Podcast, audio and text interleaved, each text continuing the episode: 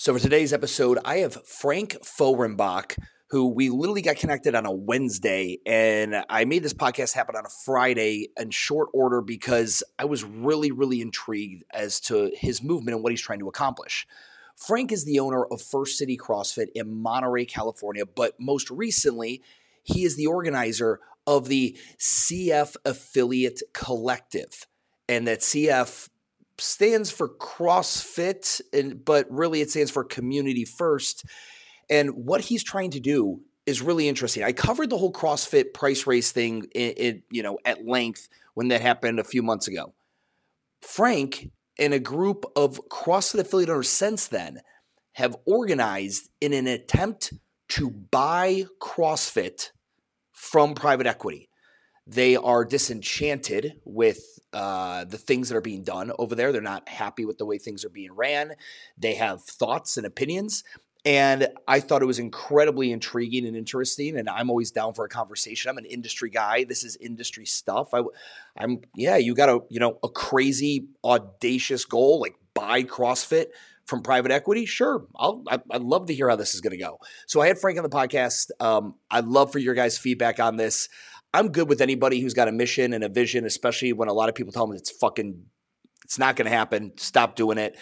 I, uh, I think they've got quite the uphill battle for themselves, but I still enjoyed the conversation with Frank. I hope you guys too. Here we go. Frank Foehrenbach of the Community First Affiliate Collective.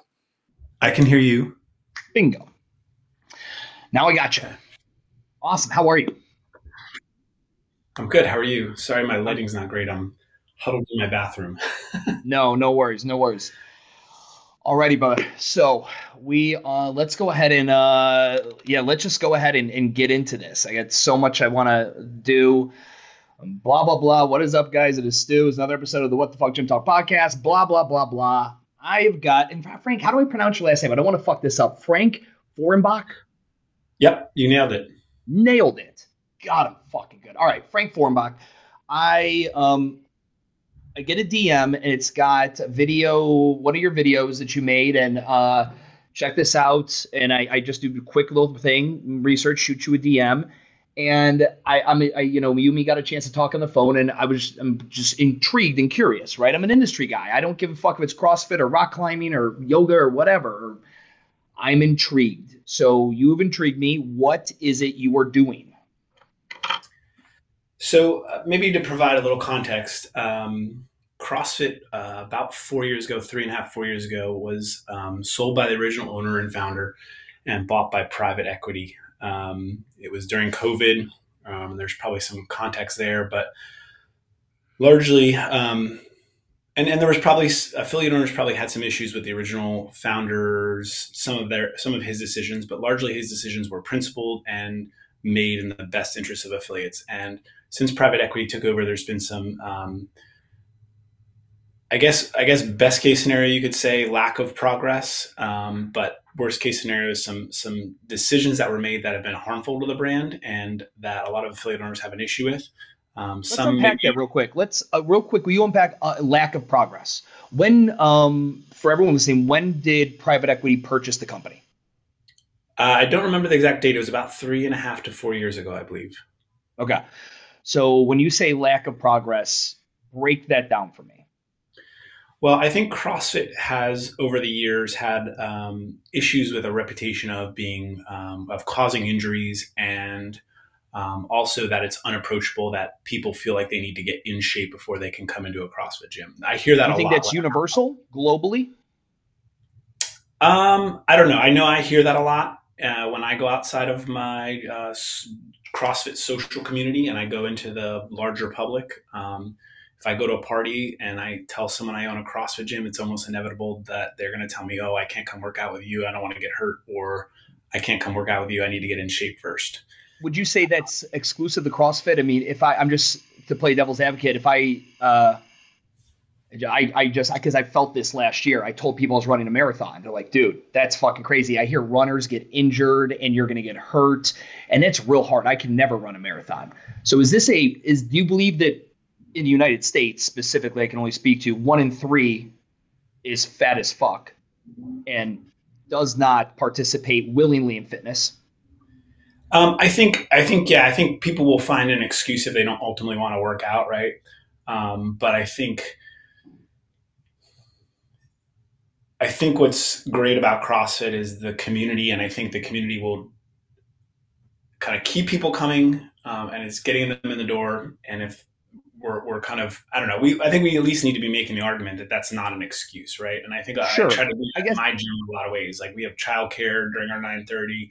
Um, you know, maybe I maybe it's not a good decision, but I let people bring their dogs. Like no excuses, right? Is kind of the philosophy I have. So, um, I mean, I, so I found CrossFit. I started doing CrossFit in 06. I opened up my affiliate in 2010, and I constantly, you know, injury rate. You know, like I'm going to get injured doing that. I, I, and after a while, I really realized this isn't. When I became more of an industry guy than a CrossFit guy, um, I realized that's I mean, I've, I've, I've clients that own Pilates studios. You ever use a reformer? I haven't. I, I a reformer will fuck your world up if you are haphazardly using it. It'll fuck you up. I mean, injury fuck you up. Mm-hmm. I mean, so is this it? Is this thing? Because I, I hear I get clients that are just like, yeah, man, everyone thinks CrossFit. I'm like, well, I, I think you hear it because you're in a silo with CrossFit. But I think this is a fitness thing. I think there are people that, like you said earlier, are going to always find an excuse. And fear is a great one fear of loss, injury, fear of whatever it may be. Um, how, again, because I believe, I agree, I think CrossFit has a, a global stigma for something like that, for injury, whatever. I do believe it's elsewhere in the industry. I've always thought to myself, like, what can the PE money and ownership do about that? Well, I think, you know, under Greg, there was a media team that put out lots of content, and you could argue that some of the content was less helpful to affiliates and more, and some was more. Um, you know, and honestly, Greg, the original founder, you know, he's the one who uh, let go of the media team. But I think, you know, affiliates, that's a decision that affiliates disagreed with, and pe- particularly in retrospect, um, I think you know, CrossFit should be actively fighting that. They should be creating content that counters that message. In fact, there's a, a we just shared. I don't think we. I don't know if we shared it um, as a post. I think it was a story, but someone else had shared. You know, here's the injury rate for CrossFit. Here's the injury rate for runners. Here's the injury rate for um, you know high school football. Here's the injury rate for you know and just listed a bunch of Zumba. Zumba was actually the highest injury, right? And, and so you know, I, I, don't think it's hard to counter that narrative. I think the data is out there. I mean, hell, CrossFit could run its own study. I suppose that would maybe um, create some questions about, you know, is this bias? But you know, take some industry standard. You know, get get get a third party to do this study and and publish the data. I mean, I think there's a reason. I believe CrossFit, you know, causes less injuries. Is that you you have the supervision of a coach, and especially if you have um, great coaches you know, even I think CrossFit coaches are by and far the best out of uh, the industry, but I think um, even in CrossFit, there's probably some better coaches and some not so good coaches. And um, under a great coach, I think who's going to make sure that you're using proper form, um, using proper weight, using proper scaling, um, injury rates go way down. Um, if you are doing this by yourself um, or you're trying to lift free weights by yourself with no instruction, uh, and and no knowledge of how to do it properly, you know, the injury rate could go up. And and so um, again, I think that that is a message that CrossFit can and should and could easily do with the budget they have, um, be counteracting that narrative with media. So I'm on the CrossFit, you know, the YouTube channel, and like the the first video, the the preview video for the channel is the CrossFit is for anybody. And I mean, I've I've done content on this. If you go through it, I mean, you know, rough numbers, I there's I, there's millions of dollars in cost in these videos here, and a lot of them are great. You're right. The, there's the games ones, and we I think you maybe both agree CrossFit's bipolar in the branding of the games and what the the, the license model and the methodology is. It's that that's very confusing for the public because it's named the same thing. I believe personally the game should be branded completely separately, right? Um, mm-hmm. But I mean, when you go through the YouTube channel, and I've been told I have had Andrew Charlesworth on. I've talked to I had Jason Fernandez, CrossFit seminar staff people, best hour of the day people. Like they all all these videos are apparently available for repurposing on affiliates' own social medias and websites inside of I, there's a cloud, I guess, that affiliate owners have access to. Why don't we see more utilization of probably the five to ten million dollars worth of content that's on YouTube? Yeah, so there's an affiliate uh, toolkit, I believe it's called, and it's a portal that you can go onto um, and and download some videos uh, to then reshare on your on your social media. Um, that directly came out of conversations that or feedback from affiliate owners to headquarters. Um, yeah. Because when they originally posted this stuff, they posted it in a way that affiliate owners couldn't share it to their social media. You know, part of the problem with CrossFit is they yell in a little echo chamber, right? And and you know, the problem is not with the existing community. The, the existing community is already doing CrossFit this message needs to get out to people outside the community. So how do we do that? And, and again, that's feedback that I and other affiliate owners are giving to headquarters, um, which I think, you know, ultimately speaks to the larger mission that I'm focused on, which is why do we have someone um, who's not an affiliate owner, um, who's uh, really only concerned about profits, um, running the, you know, effectively directing the company. And, and, I'm not talking about Don, I'm talking about the board of directors that's basically private equity. And, and when you talk about um, what the board of director meeting looks like in terms of Don's reporting to and then Don's direction from, um, you know, those, those questions at the board meeting are largely around how are we doing on cutting costs and how are we doing on increasing profits? And so when you talk about creating content and it's millions of dollars, well, CrossFit has annual re- revenue of $100 million. So, you know, why aren't we seeing more content? Why aren't we seeing this content available on the toolkit? I think there's 11 videos. When I last had access to the toolkit, there were 11 videos on there. Um, you know, when those when those 11 videos came out, they were I was originally told the way to get them was to download a plugin and or screen capture them so that I could then share them. Eventually they figured, you know, they they listened to affiliate owners again shouting their heads off about you know these videos should be available for download and they actually eventually you know like a year later i think it was made them available for download. And uh, you know honestly they have come some great videos in the last um, month and a half or so. Um, and i don't think it was a coincidence that they uh, released these videos immediately after announcing a fee increase. So they increased the fees and then they um, released a couple of videos to i think quell the anger over the fee increase. So that's my and, feeling. Which is, you know, and I was, are you able to see my screen? Uh-huh.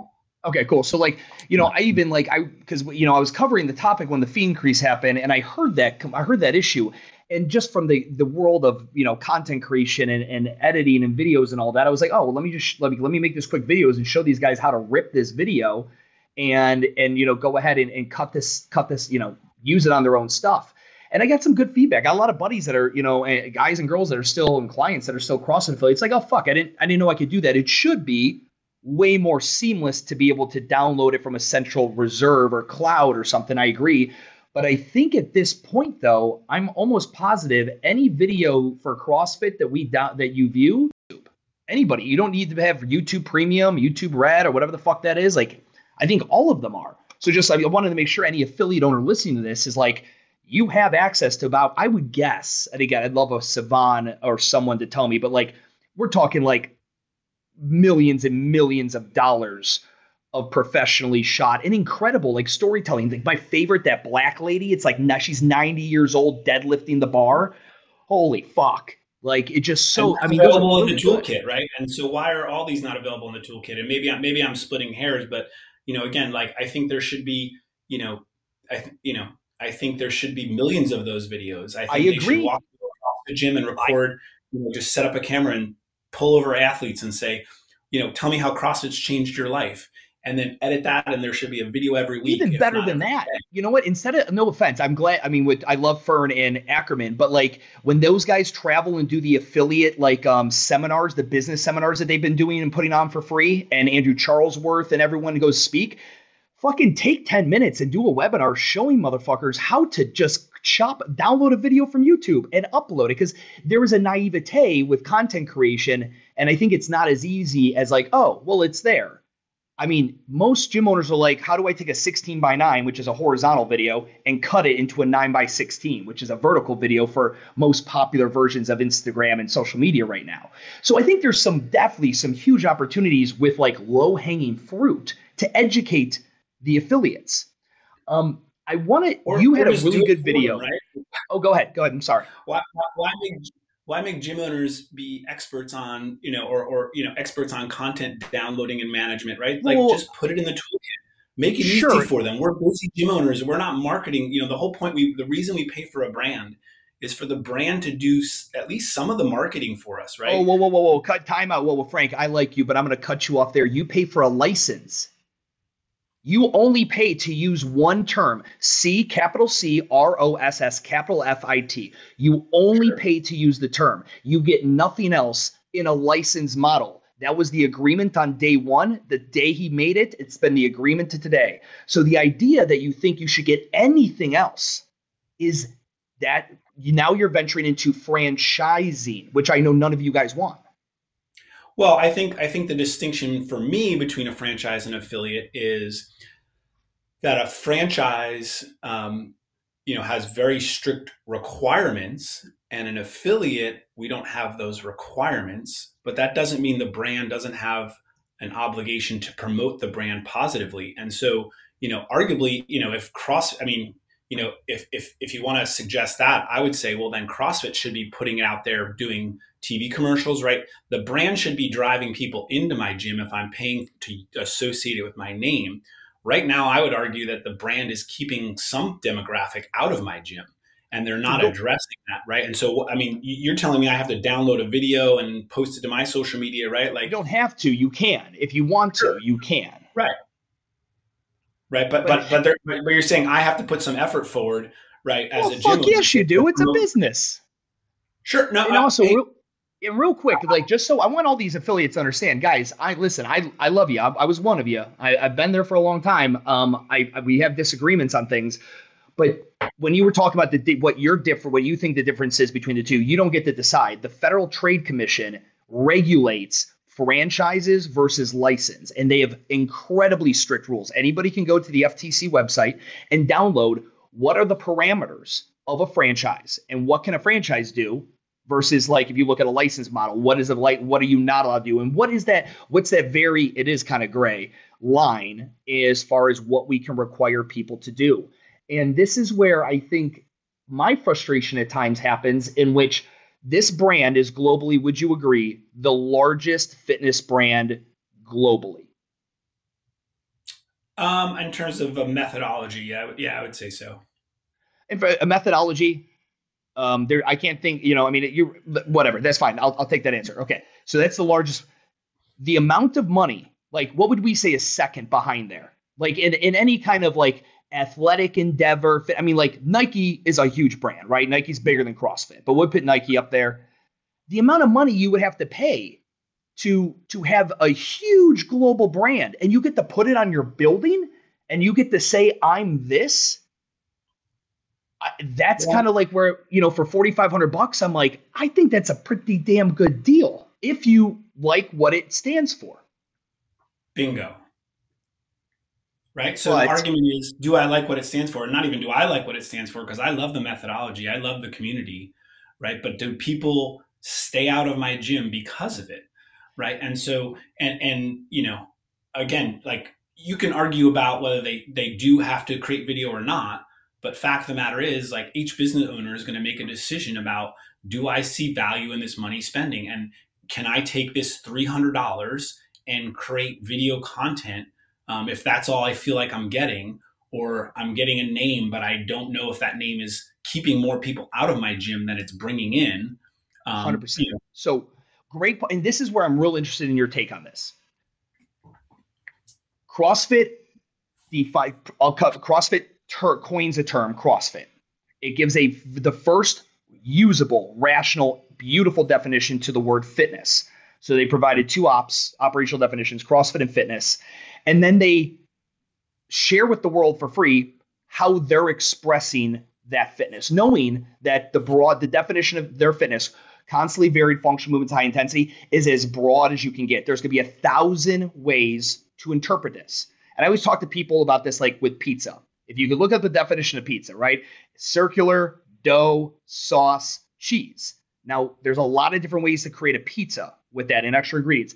So, do we blame CrossFit for what the public's perception of it is?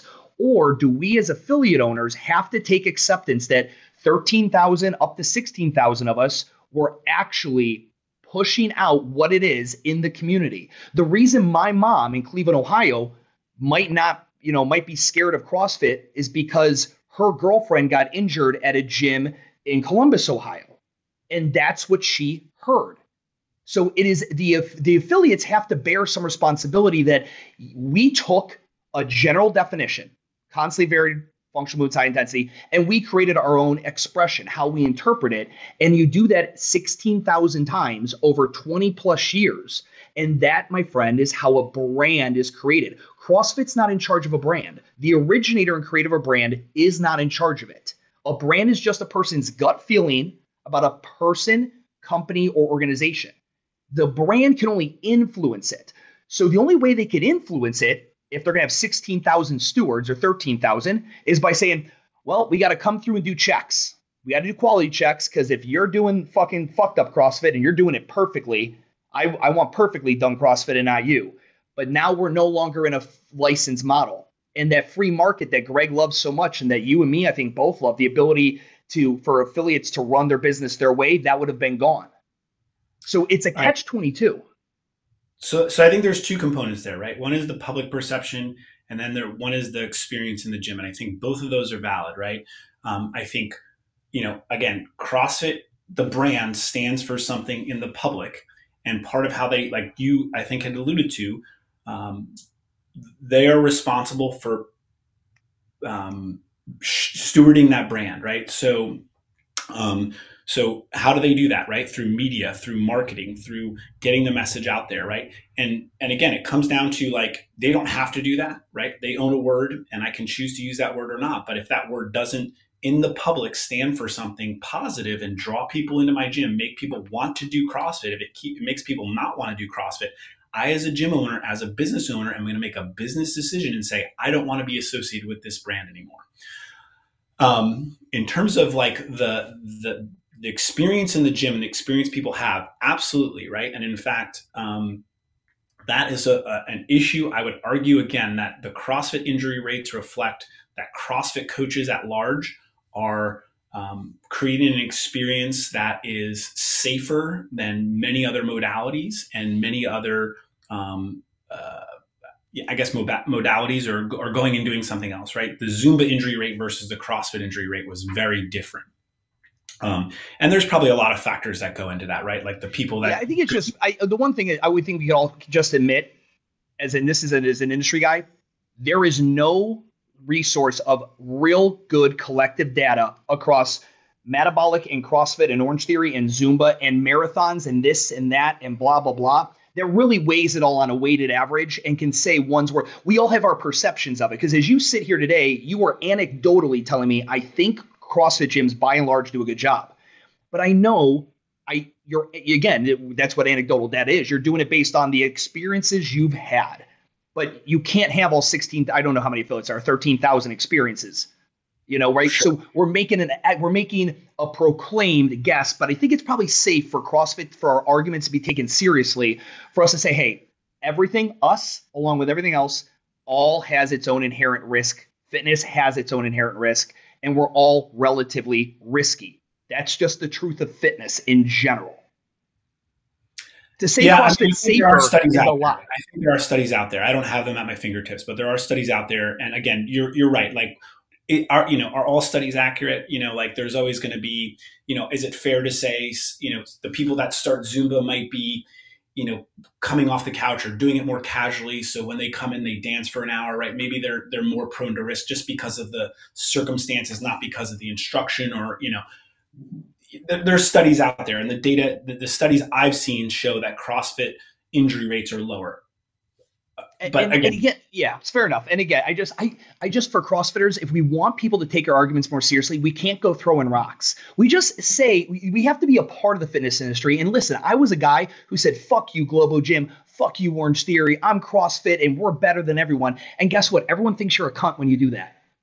Instead, Yeah, you've got I to mean, be an I- industry guy. Yeah, I, I guess yeah. I, you know, I think I, I don't know as I'm you know, and again, I, I I use Zumba as an example. I'm not you know my my intention is not to say don't do, go do Zumba. I would say every fitness modality is better than sitting on the couch, right? Sure, I And agree. you're right. And you're right. There's some amount of injury risk. I think it's minimal, and I think largely people use that as an excuse to not get off the couch, right?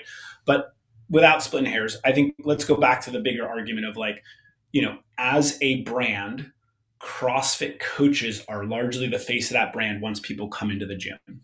And and and so, you know, you can argue that we are an affiliate and we can, you know, coaches and gyms have the ability to do this how they want. But CrossFit as a brand has an interest in maintaining the perception of that brand. And if you have uh, you know 15,000 times how many coaches at each of those 15,000 locations, you know, a way you can um, protect the brand is by just creating a lot of um, education or opportunity and removing obstacles to educate coaches on how to be better.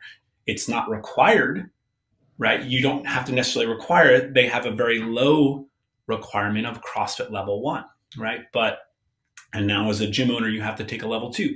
When I took my level two over 10 years ago, I thought every gym in my co- in my every coach in my gym should have their level two. Level two was where I learned how to be a coach. Level one was largely a marketing tool, right? And there's tons of online courses, or not tons, but there's a good amount of online courses that CrossFit has created. Um, but you know, I think there should be a ton more. I think there should be a drip model where every day CrossFit's putting out a five or you know three to five minute video that coaches can watch and add to their bag of tricks. They call it little tips and tricks that coaches can be using. You know, CrossFit again, if they want to protect the brand and keep it something that business owners want associated with their business, you have a, an obligation to the the brand um, to make coaches better because they are largely the face of your brand. So, in licensing and franchising, and I do a lot of work with both, the one thing I try to make people aware is for an organization to choose a license model, like Greg did, you raise your hand and you say, I accept I cannot control the brand. I put it out there and you do with it what you will, What I think is almost, in other terms, what Greg said cream rises to the top, blah, blah, blah, right? But he's no longer in the a, a licensor is no longer in charge of the license of the brand because it is owned by the licensees. You rent the name on a one year contract. You can choose not to renew it. They can choose not to allow you to renew it. Now, in the business model of franchise, it's different. A business model franchise is designed to have every franchisee successful. The franchisor's brand is controllable, and they have chose franchising because they want to protect the brand. It's way more expensive. It's a pain in the ass. But the deliberation that a franchisor does when approving a franchisee is vast and extensive. That is not the case with a licensor to a licensee. So I position this to the CrossFit affiliate community of you have to understand that CrossFit, Greg, chose a licensor to licensee business model in which by true consequence you have to accept I'm not in control of the brand. So when we keep saying the brand needs to do a better job, that's you guys. That's not HQ. A license model's revenue streams exist from licenses, education, and accessory things. So Calvin Klein is a great example. Calvin Klein is a license model. Tomorrow, Frank, you and me can go create S&F underwear company, and we can start printing underwear out of my garage, and we can pay Calvin Klein for a license. Now, if our underwear is made of duct tape and fucking gravel, we're not going to sell a ton of it. It's not going to feel good.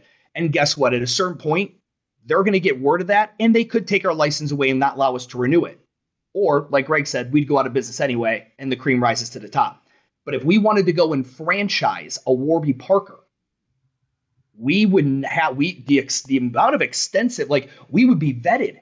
Who are they? Do they align with our core values? Have they had the proper training? We're going to get them to put a ton of money in so they have skin in the game. We're going to tell them what size shops they can get, what kind of glasses they can sell, and how to sell them.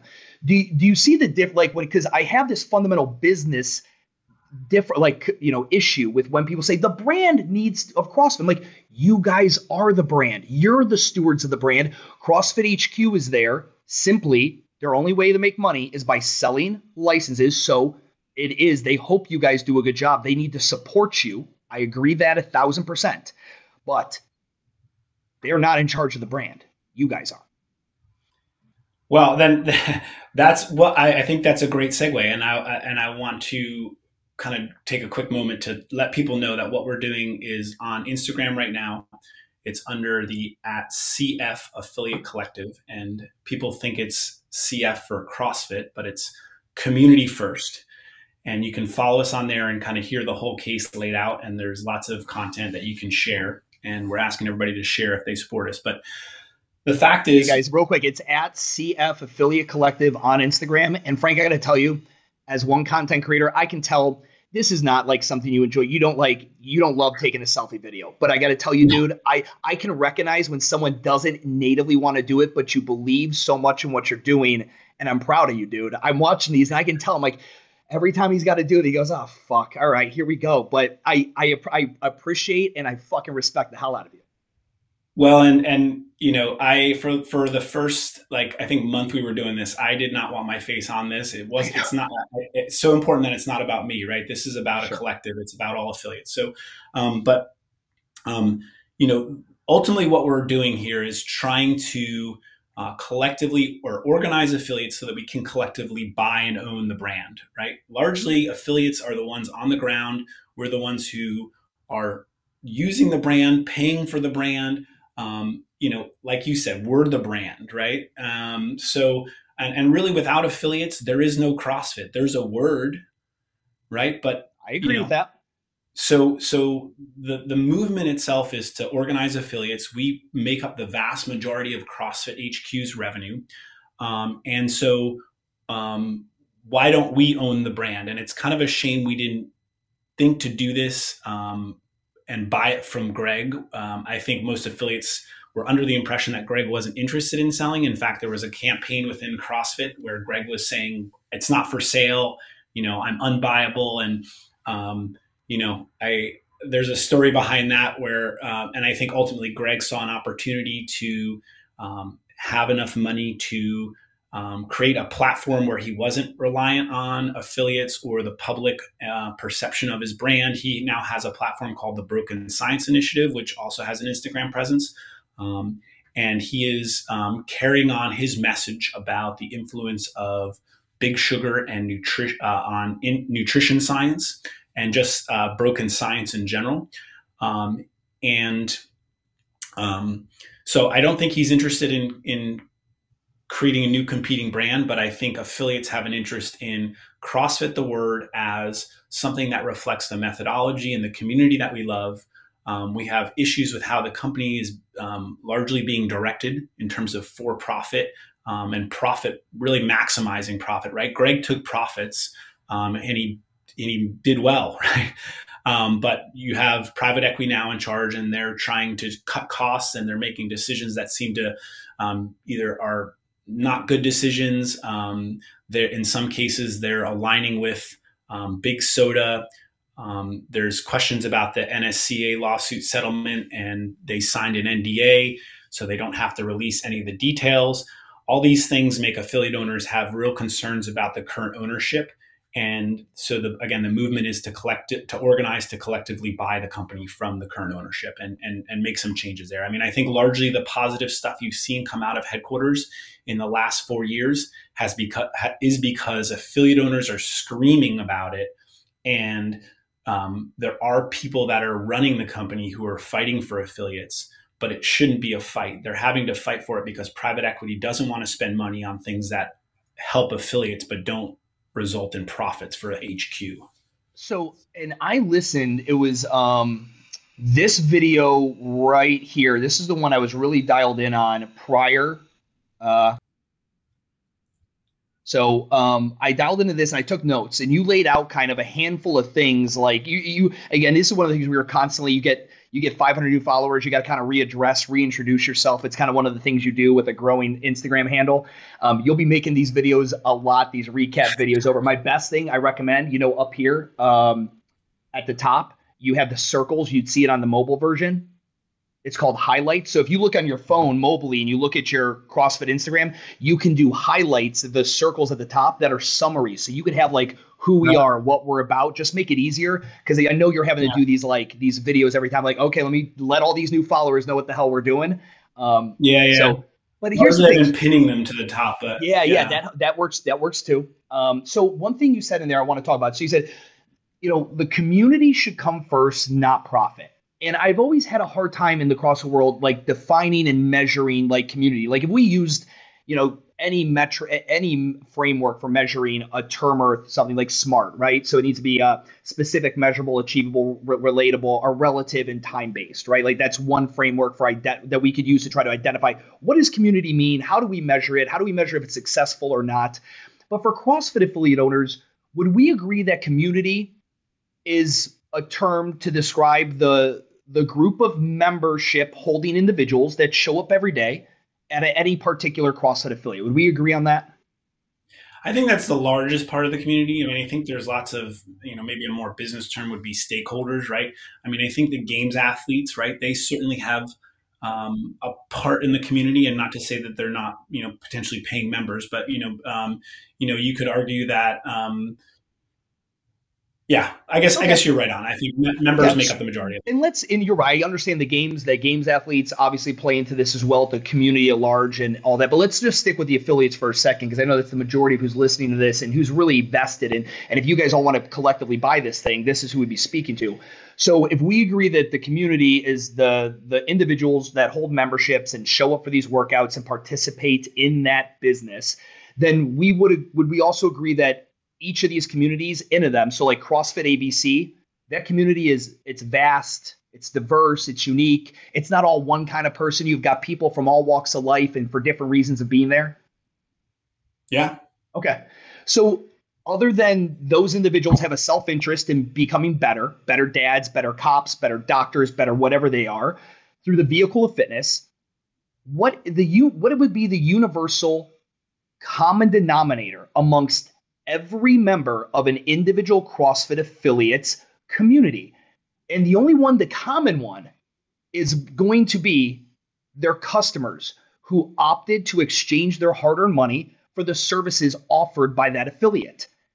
And if, in those services, we all know, have objective, measurable cost, correct? In order to supply the services, there is objective, measurable cost. And if the gym cannot sell the services for more than what it costs, they undoubtedly, guaranteed on a long enough timeline, go out of business. But oddly enough, the term for the difference between what a service costs to provide and what the customer pays for it is called profit. So, mm-hmm.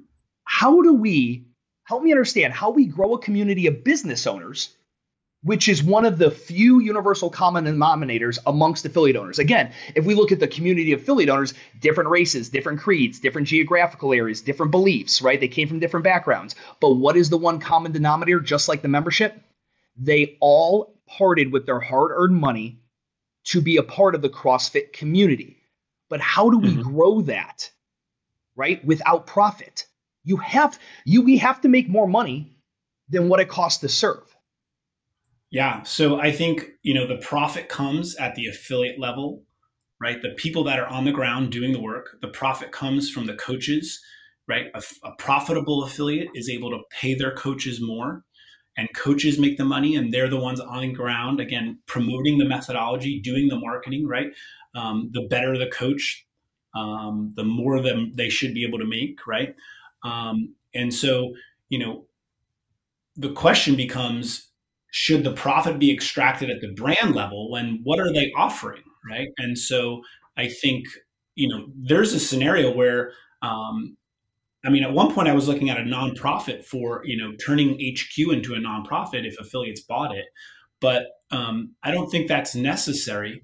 Um, i think there's a scenario where hq makes a profit too It's just a matter of so you're okay for CrossFit HQ to make profit. Made when we're looking at maximizing profit, right? If you think about the boardroom meeting and they say, "All right, how are we doing on cutting costs and how are we doing on raising revenue?"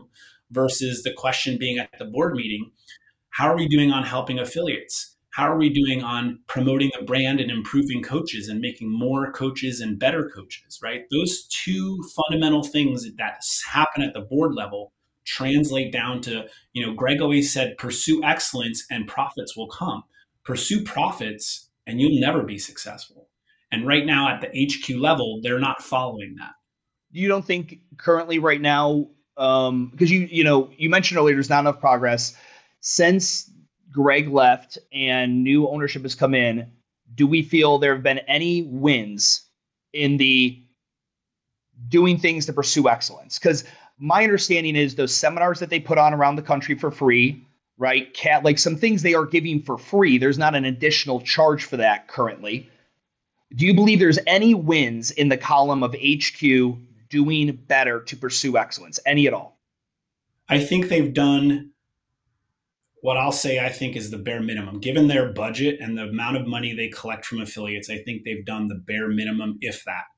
Um, I think I, affiliate roundtables are largely affiliates helping affiliates, and this happened well before CrossFit started running roundtables. It was called the Facebook group, and there was multiple Facebook groups for affiliate owners. Right? This we didn't need to get together for a roundtable. Now I think people that participate in, you know, if, when affiliates talk to other affiliates, it certainly is helpful. I think most affiliates leave those roundtables feeling good about it.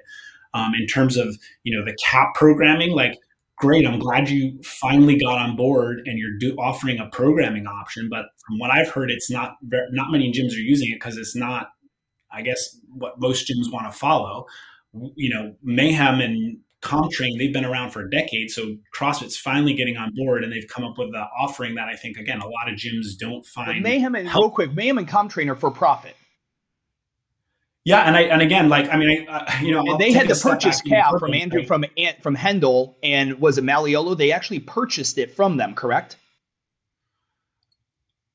Um, oh yeah, they I believe they so they purchased a, yeah, it, yeah. and again, it's like if we want them to do more, it has a objective, measurable cost.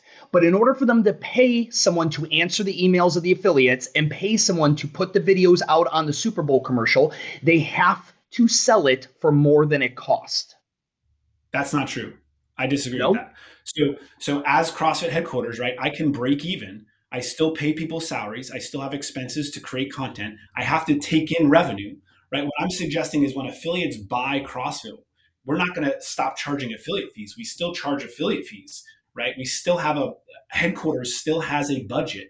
Right now, their annual revenue is $100 million or over $100 million.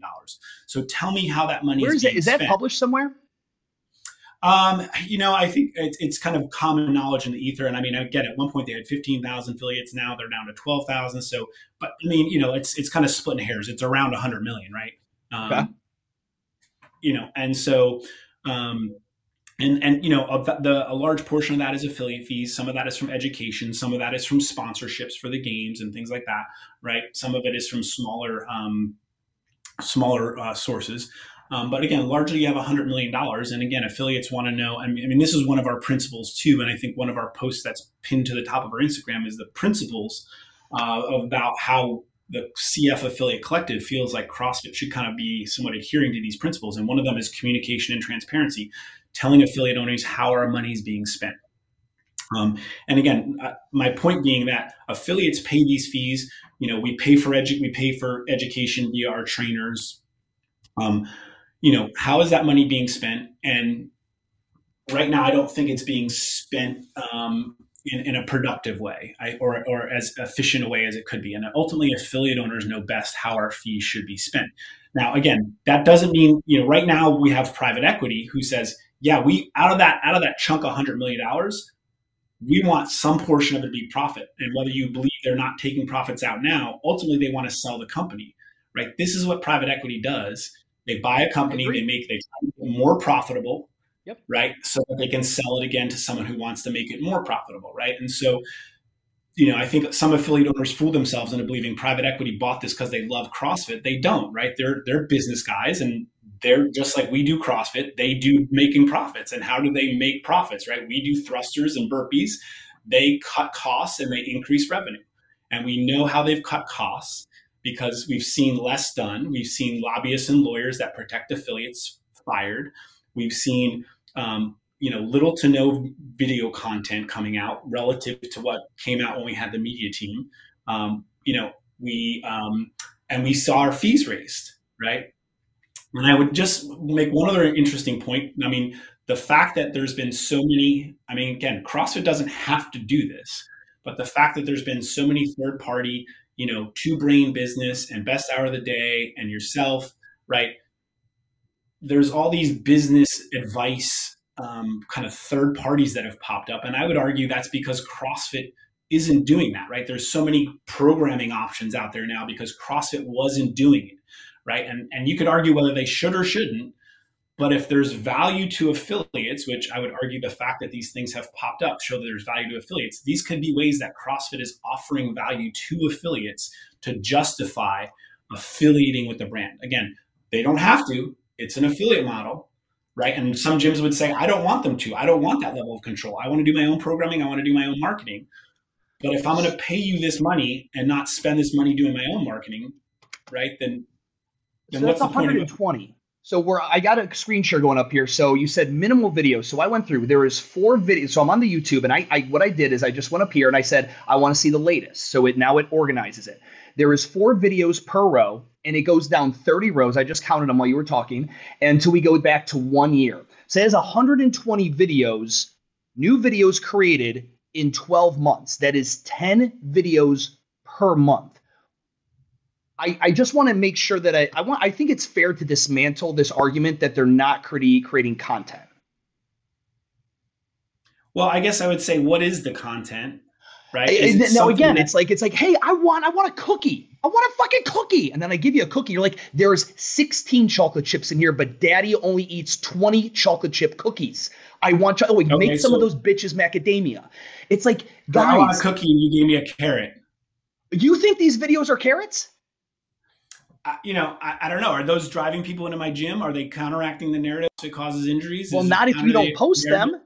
Now that's the so here's I love your your transparency thing and I watched the video I really when you talked about that I thought that was super interesting and I saw I've seen people comment on that inside of groups and all that asking about the transparency. Now you said affiliate owners know best how to have those fees spent and affiliates should know how their fees are being spent. And I think about this I have an HOA and I think my HOA is kind of dog shit. Like the mulch isn't as nice as it should be. I have a dog park. My dog goes in there. I don't think the dog park's kept up well. And every year they send me, you know, kind of a breakdown of what that is. And I look at it, I'm like, these fucker. But I look at it and line item by line item, the balance goes to zero in the HOA, and that's how it should be. There should be there should be like reserves, and they have a reserve cap. But then it goes, it, it should go to zero. Meaning all of my money and all of my townhouse people's monies are going to these things. And there's an HOA board. And when we can complain about this line item is taking a precedent, we don't think we need that. Let's replace it with this line item. So my question, what I think would be interesting is like, I, you know, should affiliates get the P&L of a privately held company like CrossFit and be able to sit there and have 13,000 people weigh in on what we think it is? Or do the 13,000 have to vote just like create a, you guys are going to have to create a government, right? That Kelly Starrett clip you put up was amazing how institutions and organizations constantly have to be kept in check, right? But mm-hmm. in order to keep them in check, you have to elect officials, right? When we took over and we, you know, we had our revolution against England, we didn't have Republicans and Democrats that minute, right? We had that. You got to you, you start creating these groups and representatives and I think if the 13,000 affiliates want to have a say in how the money is spent and they want to see it and they can come to an agreement with the privately held parent company, then there should be a board. X amount of you guys are elected to it by the 13,000, just like a government, and you guys can have conversations. But at the same time, show me a fucking affiliate owner who's going to publish their P&L to the customers and be like, yeah, guys, this is how I'm spending my money in my gym. Well, so let's go back to the to the HOA analogy, right? Yeah, yeah. You weren't getting any mulch, and there were the sidewalks were crumbling, and the trees are dead. Right? Are you going to be? Are do you think you, as well as other people paying into the HOA, are going to question it? And what a if thousand that percent HOA, we are. Right, and what if that HOA? What if that HOA says, yeah, and actually, like we're taking 50% profit or we're now know, that's a great thing. Now I can take. You said uh, if there was no mulch, that's an objective measurement. The mulch is there, the mulch is not. Cracks in the sidewalk, they're there, they're not. I can take a photo of it. I can prove it. What can you prove to me besides anecdotally that the CrossFit Nation, the CrossFit affiliate nation, has suffered collectively? What are the damages? So what I will tell you is that if that affiliate owners I'm not the only one, right? Affiliate owners, like large in, I believe in large, don't feel like they are getting their money's worth when they're sending a check to CrossFit. What does that mean? Ultimately, it means you know I think there's there's lots of ways people feel like cross things CrossFit should be doing better. I mean, you know, you can go onto YouTube and you can say, great, there's 120 videos. Is anybody watching them? Is the content compelling? Is it telling the right message? Right? But again, those are subjective. All the content those in the world. Subjective. What's that? That's so that that would be so so that would be subjective. We pulled 13,000 affiliates and we showed them the 120 videos and we had them vote thumbs up or thumbs down. Do we think this is doing something for us? We'd have a we'd have a mix, right? Or do you think it'd be 100% would say all these videos suck ass? I think there's enough affiliate owners who would say thumbs down this doesn't drive people into my gym. Thumbs down this doesn't no one no one watching this content is not doing CrossFit and this convinces them to come into my gym, right?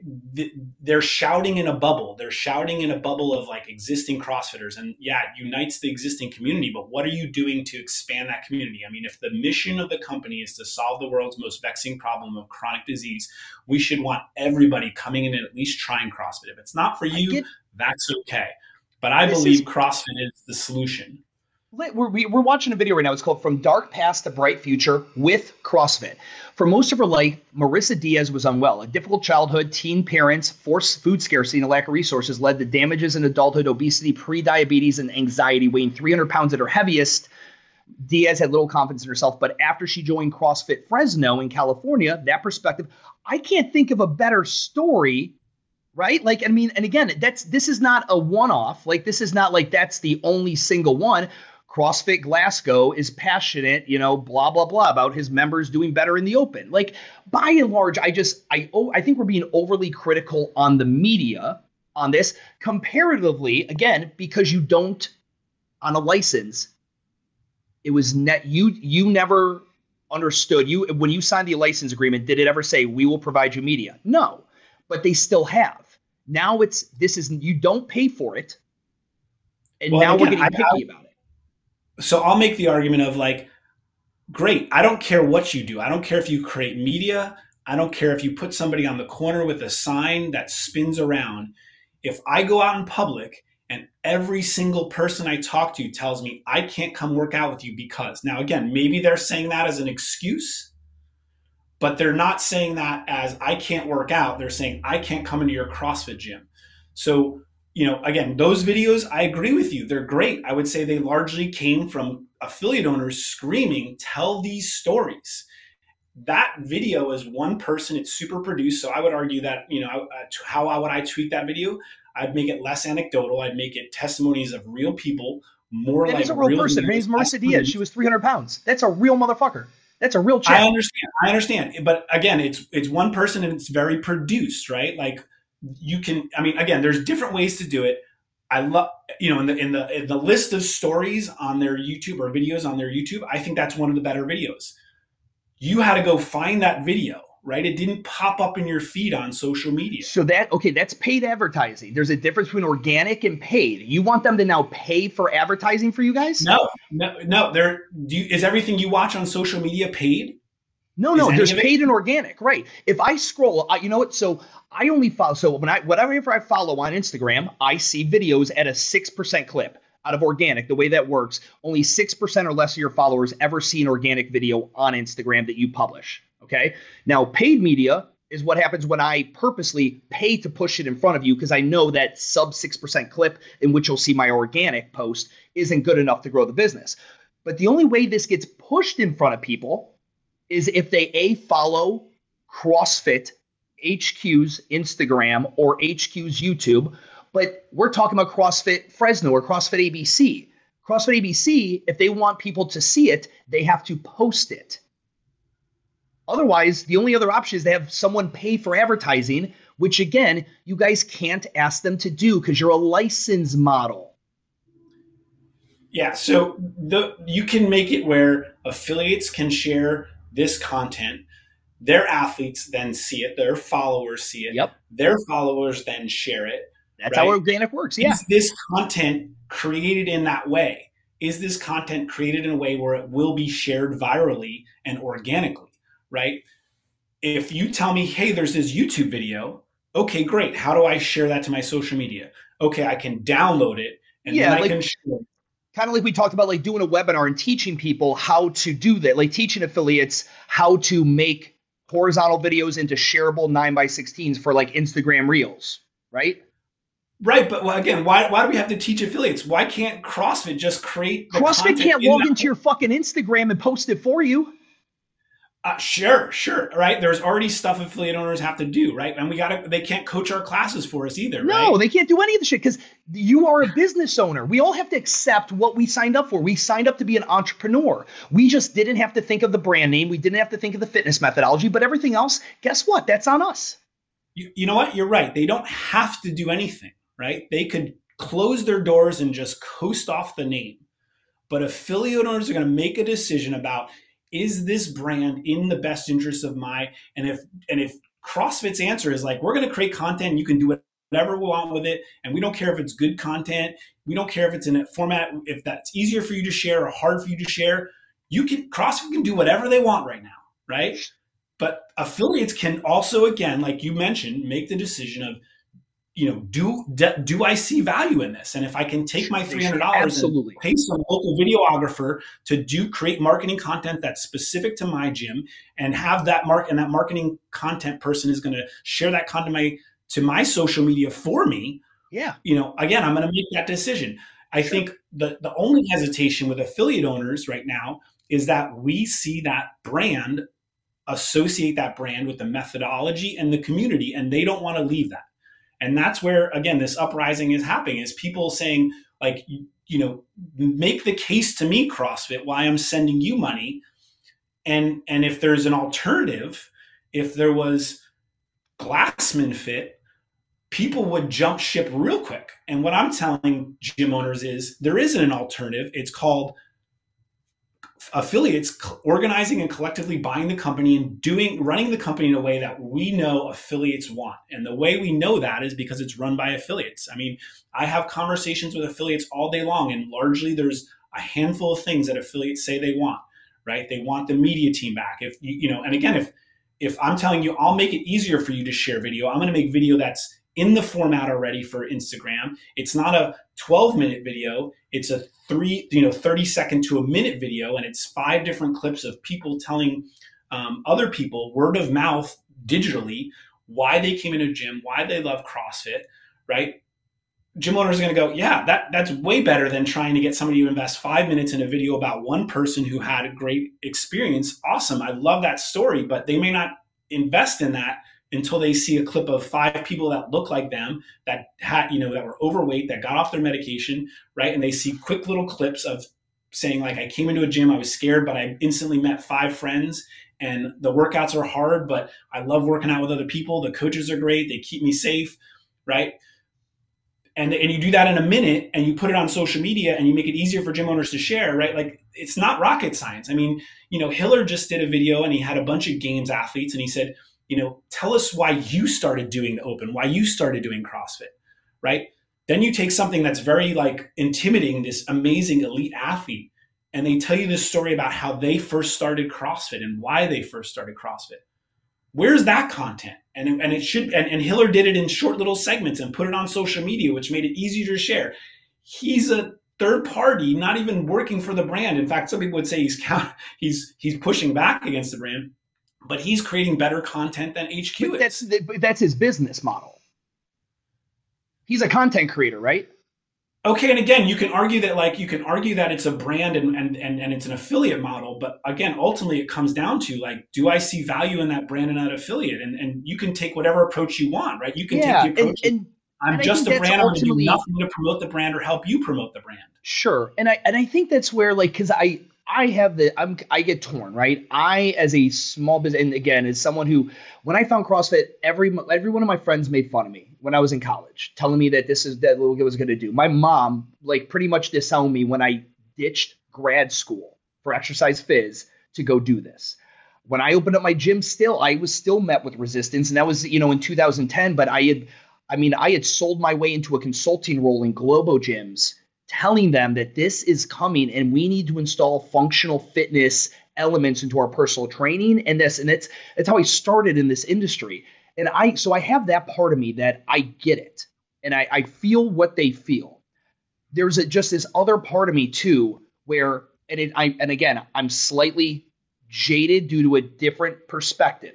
Since 2015, I have done nothing but look at P&Ls and do business consulting in a sector that over the in the first seven to eight years, you know, was pretty predominantly CrossFit, mom and pop micro gym based.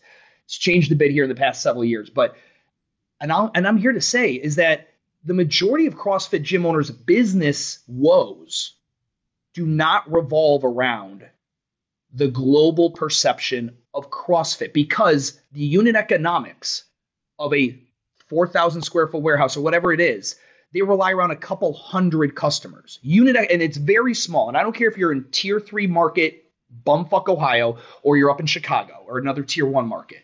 So when I see this, and I, I understand that affiliates want this, but it's kind of like the gym owner's like, I need more leads. I need more leads when the retention is 87%.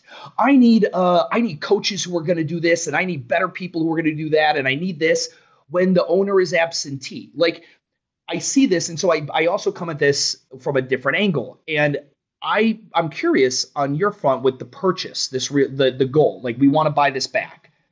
Do you believe that out of the 13,000 affiliates, you guys are in a financial position to buy it? So I think it depends on a lot of things. I think it depends on what the sale price is. Um, I think it depends on how many affiliates are interested in going in, and I think there's a variety of options for financing it. Um, you know, I mean, like if you I've talk heard, to anyone at a financial, like a financial analyst, to be like, okay, hypothetically, Frank, let's say you got you made this happen. This is the this is like here's the the framework for how this deal would have to get structured. You would need a certain amount of like this would have to be the credit applicants, like aka those buying it, right? This is what they would have to look like on paper. This is technically they bought it for what? Is it 200 million? Is that the recorded number that Glassman's dropped? Yeah, I am pretty sure that was the initial purchase price. Okay. Um, although and I've you know private that- equity, you're right. They they're they're here to make they're here to make their money back, but they don't want to make 200 million back.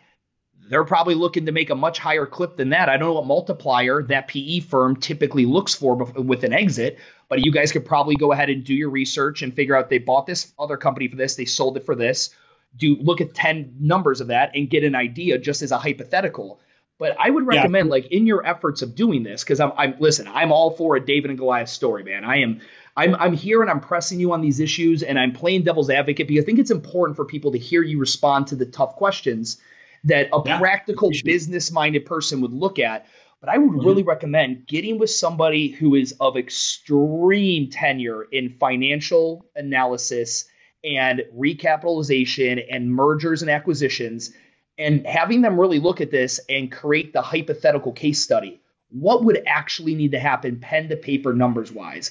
Uh, because otherwise, I think like the sooner you get there, the sooner this mission picks up. Because right now it seems I think I think you should be at twenty thousand followers on your Instagram.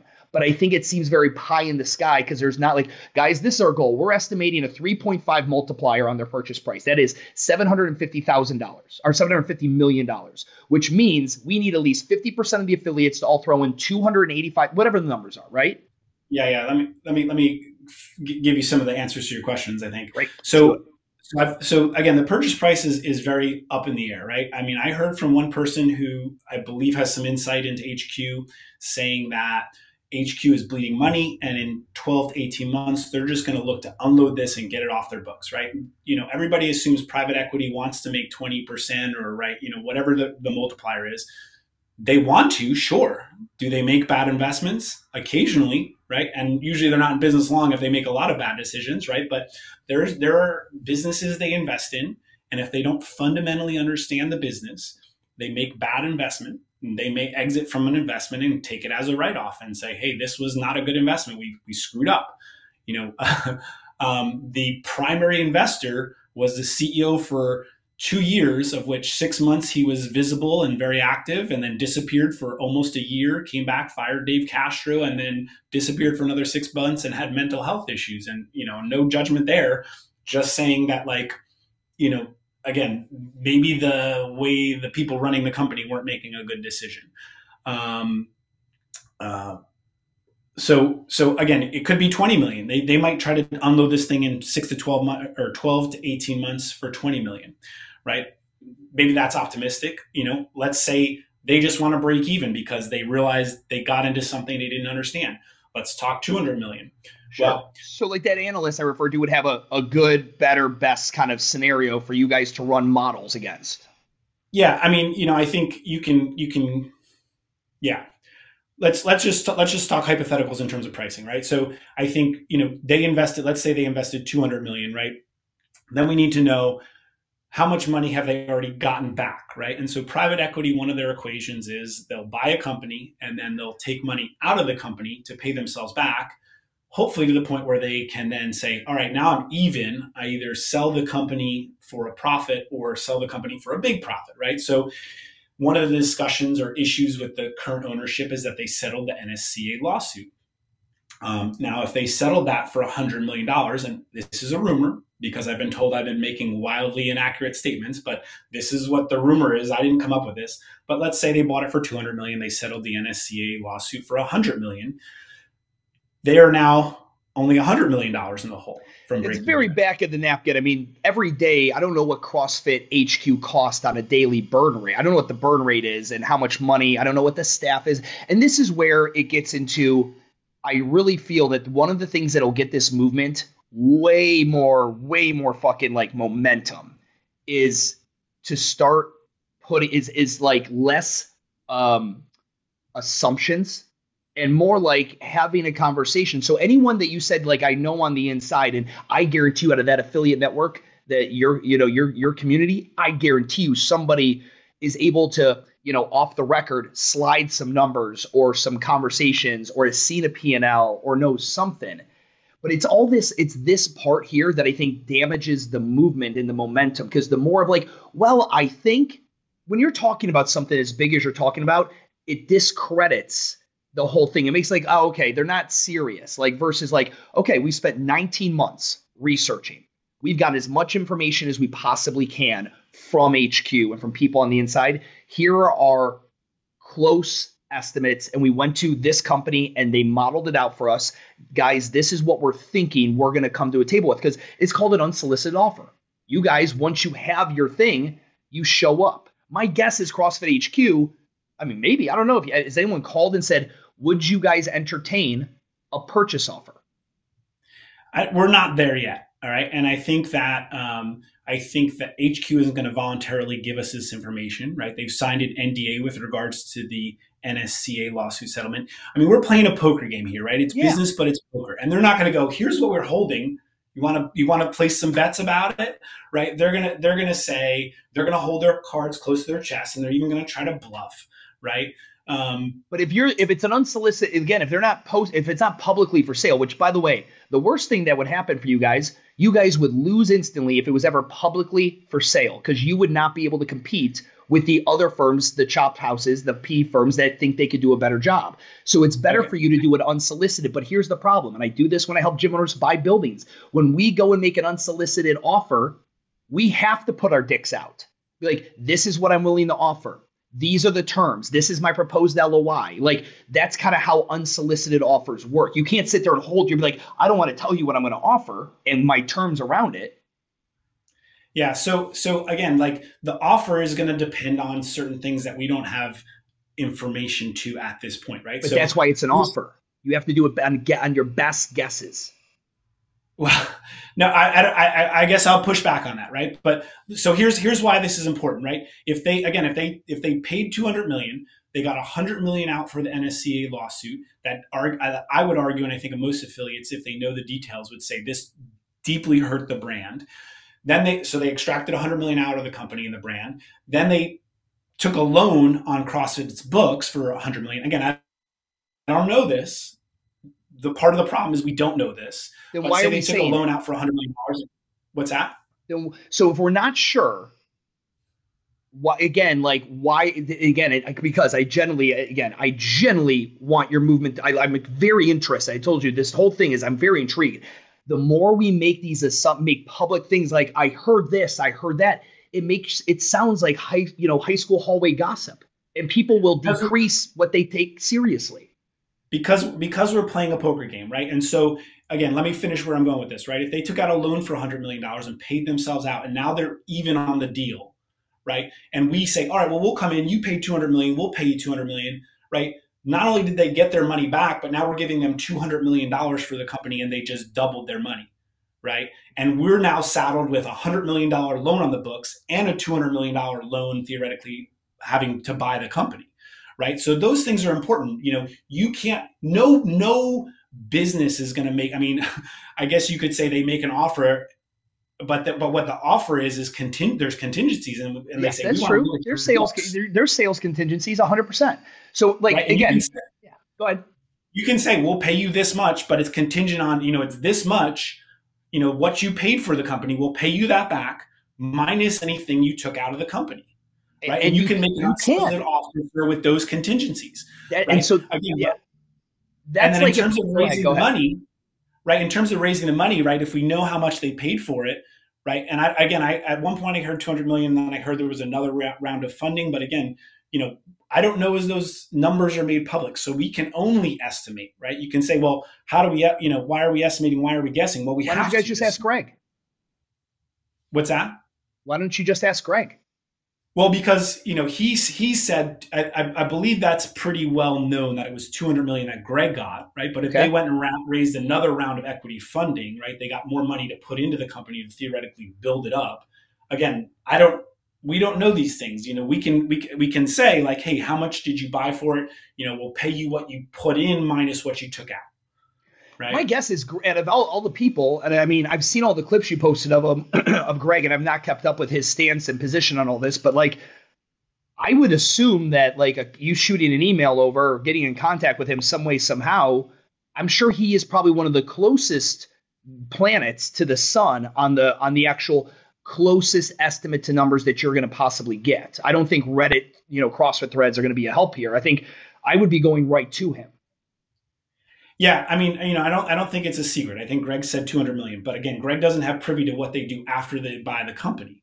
But if anybody right? was a couple earshots away, it's probably him or his lawyers. His lawyer heard. Like all I'm saying is that if if it's like we don't know, I just I, I, guess me and like when I when I do this on a building, I go I get a building, I get you know there's some information I know, I know property tax, I know what is sold for, but there's other things I don't know, and I go you got to go hunting for that data tax liens, right? There might be a tax lien on it, right? Sure, you, yeah. You don't want to you don't want to just blanket say I'm going to pay you this much for it and find out there's a tax lien for twice well, as much. No, but the right? tax lien's public. That's public record. I could do buildings yeah, are way easier. Yeah, buildings are I'm way easier than what you're trying to do. I I accept that. It's just I again, it's just I think you guys have. I, I'm all for you. I'm, I want to like. I'd love to have you back on here in like six months to hear like where you're at now with this. Uh, my I'm just giving like you know uh, unasked consult like advice. It'd be like the closest person is Greg and his team of lawyers that dealt with that, and the people within his immediate infinity circle, like affinity circle. I'd be that's the first place that my data team should be going to find out numbers and get have conversations, get someone drunk, and get some data. His his like I think largely the information he has he's shared. Right, the reason we know the sale price was 200 million was because he shared that publicly in different interviews. Um, there's again there's the, the the more important issue is like what we don't know. How much profits have they taken out? But let's just say let's so let's just guess right? Let's just say all right we, we put in an offer for 100 million right? And we don't know again what what's on the back end but we put in an offer for 100 million. How do affiliates make that money right? How do we come up with 100 million dollars? Well collectively there's let's say we get 10,000 affiliates on board. You know you can do the math and i think the math was 100 million dollars uh, divided by 10,000 affiliates. And each of those affiliates takes out a loan for the amount they owe over 10 years at 6% interest. They're paying uh, $111 a month. Again, right? and that's one of our. This is like using a mortgage calculator. Are using like a mortgage calculator yeah. online to run this? Okay. Yeah. Yeah. So again, so you're saying 10,000 out of 13, so that's 76%. I'm going to 76% of CrossFit gyms are probably not bankable for a fucking SBA loan, let alone, again, like this is where like coming up with someone who creates A&M's acquisition and merger structures and being like, so could we even do this? Yes. Like he might say to you, I, I know every big bank in the country and this is the only one that might entertain a deal like this, or none of them would entertain a deal like this. Yeah, and that's again part of the equation, right? Um, you know, can we even get ten thousand affiliates on board, right? A whole other part of the equation, right? And that's part of what we're figuring out. It's part of the conversation, right? I think we're still very early on that stage. I'm a, talking to a lawyer who's got, you know, who basically specializes in equity raises and how cool. that would Good. work. Good. Um, you know, we've laid out a rough plan of like, you know, you'd raise this much, you'd establish the corporation, you then you'd write, you'd be able to raise this much to then take to the next level. And Wouldn't it be funny if you guys had to get private equity to help you raise the money to buy it from private equity? Well, and I've had some people come to me and say, I know private equity who would help this, but that would be that would be the best. Right? That would be the I, best. No, no, it wouldn't. It wouldn't. It would we'd be right back where we started. I know, right? I know. I'm saying from the ironic, the irony, and the the comedic relief yeah, of it, yeah. it would be quite that. Yeah, yeah. Um, and I and I laughed just like you did when somebody said, "Oh, I got private. I got someone who's got private equity money, and they would help you." I said, "You know, like no, like yeah. what part about this equation do you not get? Let's go back to the drawing board." but, yeah. Um, you know, another another amazing example is the Green Bay Packers. Right? They were a small town. They didn't have the money in terms of fan revenue, but fans love the team and they buy shares in the corporation. It's largely owned by the people, the fans, right? And so there's two to five million CrossFitters, depending on how you define that word. Um, let's say 500,000 of them buy one share each for $100, $50 million. Boom, right? That changes the equation too. And that's only 500,000. I know when I was an athlete, if somebody told me we're trying to save CrossFit, will you buy a share for $100 and be a part owner in CrossFit? I would have jumped at the opportunity. And I've talked to a couple people in our conversations who are coaches. They say, I'm not an affiliate owner, but I'd love to help. And I mentioned the idea of, you know, that being a possibility equity wise. Again, I'm not making any promises. I don't know how we're sure. going to do this. It may not be, you know, there may be different levels of shares, but just in coming up with ideas of how this could work. You know, I would look um, into so there's lots of cases of a, like this is one this ten thousand dollars so this is um, a, a large construction company. I believe they're based here in Charlotte, North Carolina. They are 100% employee owned. It's called Ch- I, am fucking this name up, but Choate Construction. But I would start doing and learning as much as I can about models out there that have been 100% employee or customer or whatever owned, and start learning what does that look like because I we're oversit like again, and, and for us to make content and have conversations, we we have to oversimplify it for the purpose of one to many conversations. But in your inner circle of the people who are making, you know, are churning this butter, you guys got to have very, very specific conversations because we're oversimplifying the math and the situation of what you're proposing to such a degree. But I always, again, I tell people, like even a gym owner, it's like, I think I'm going to do a thing. I'm like, how much do you know about the thing? They're like, well, I think it's like this. I'm like, fuck what you think. Go and fucking learn. Ask those who have been there. And I like what you're doing with the lawyer. I think there's lots to be done here, but I think it's, I am super intrigued. Like that's, and that's why I had you on. I'm, I'm just so fucking interested in this whole thing. And I love the fact that, you know, you're, uh, uh, you're raving the flag and you're, you're running forward with something, dude. I, I mean, this has been uh, this has been a great conversation. I appreciate this. Yeah, there's there's I mean there's I mean we could spend another hour, right? There's REI and that's a co-op. Um, there's Patagonia, that's a benefit corporation, right? There's all these different nuanced things. I mean, I'm doing the research and I'm sharing that information as I go. And again, check out the Instagram CF Affiliate Collective. Um, that's where we kind of share these ideas. At one point, I was leaning towards a nonprofit. Now I think a benefit corporation is the better way to go. Um, you know, I don't have all the answers at this time, but we're really still at the phase at the phase of like get the word out there, have the discussion. you know, think about whether you're on board. You know, think about if you're happy with with uh, CrossFit headquarters, right? And and and we're making the case of why you know we believe affiliate owners make the best decisions about how our fee should be spent. Um, so yeah, we could it. probably have a conversation, but we we 100% could. I uh, I got to bounce, but listen, Frank, I I really do appreciate it. I want everyone, you know, go check out what they're doing over there. CF Affiliate Collective on IG. Frank, brother, it was. Uh, I'm super glad. I like I told you on the phone. I get DMs with silly shit. I Half the time they're like meetspin.com or so whatever. They're stupid, silly shit. But I am so fucking glad I opened that one, and uh, I'm I'm excited to see what you do. Yeah, we'll we'll be around in six months for sure, and we'll have some progress to report. I'm sure of it. Good deal, brother. Thank you so much for coming on today. Okay. Bye.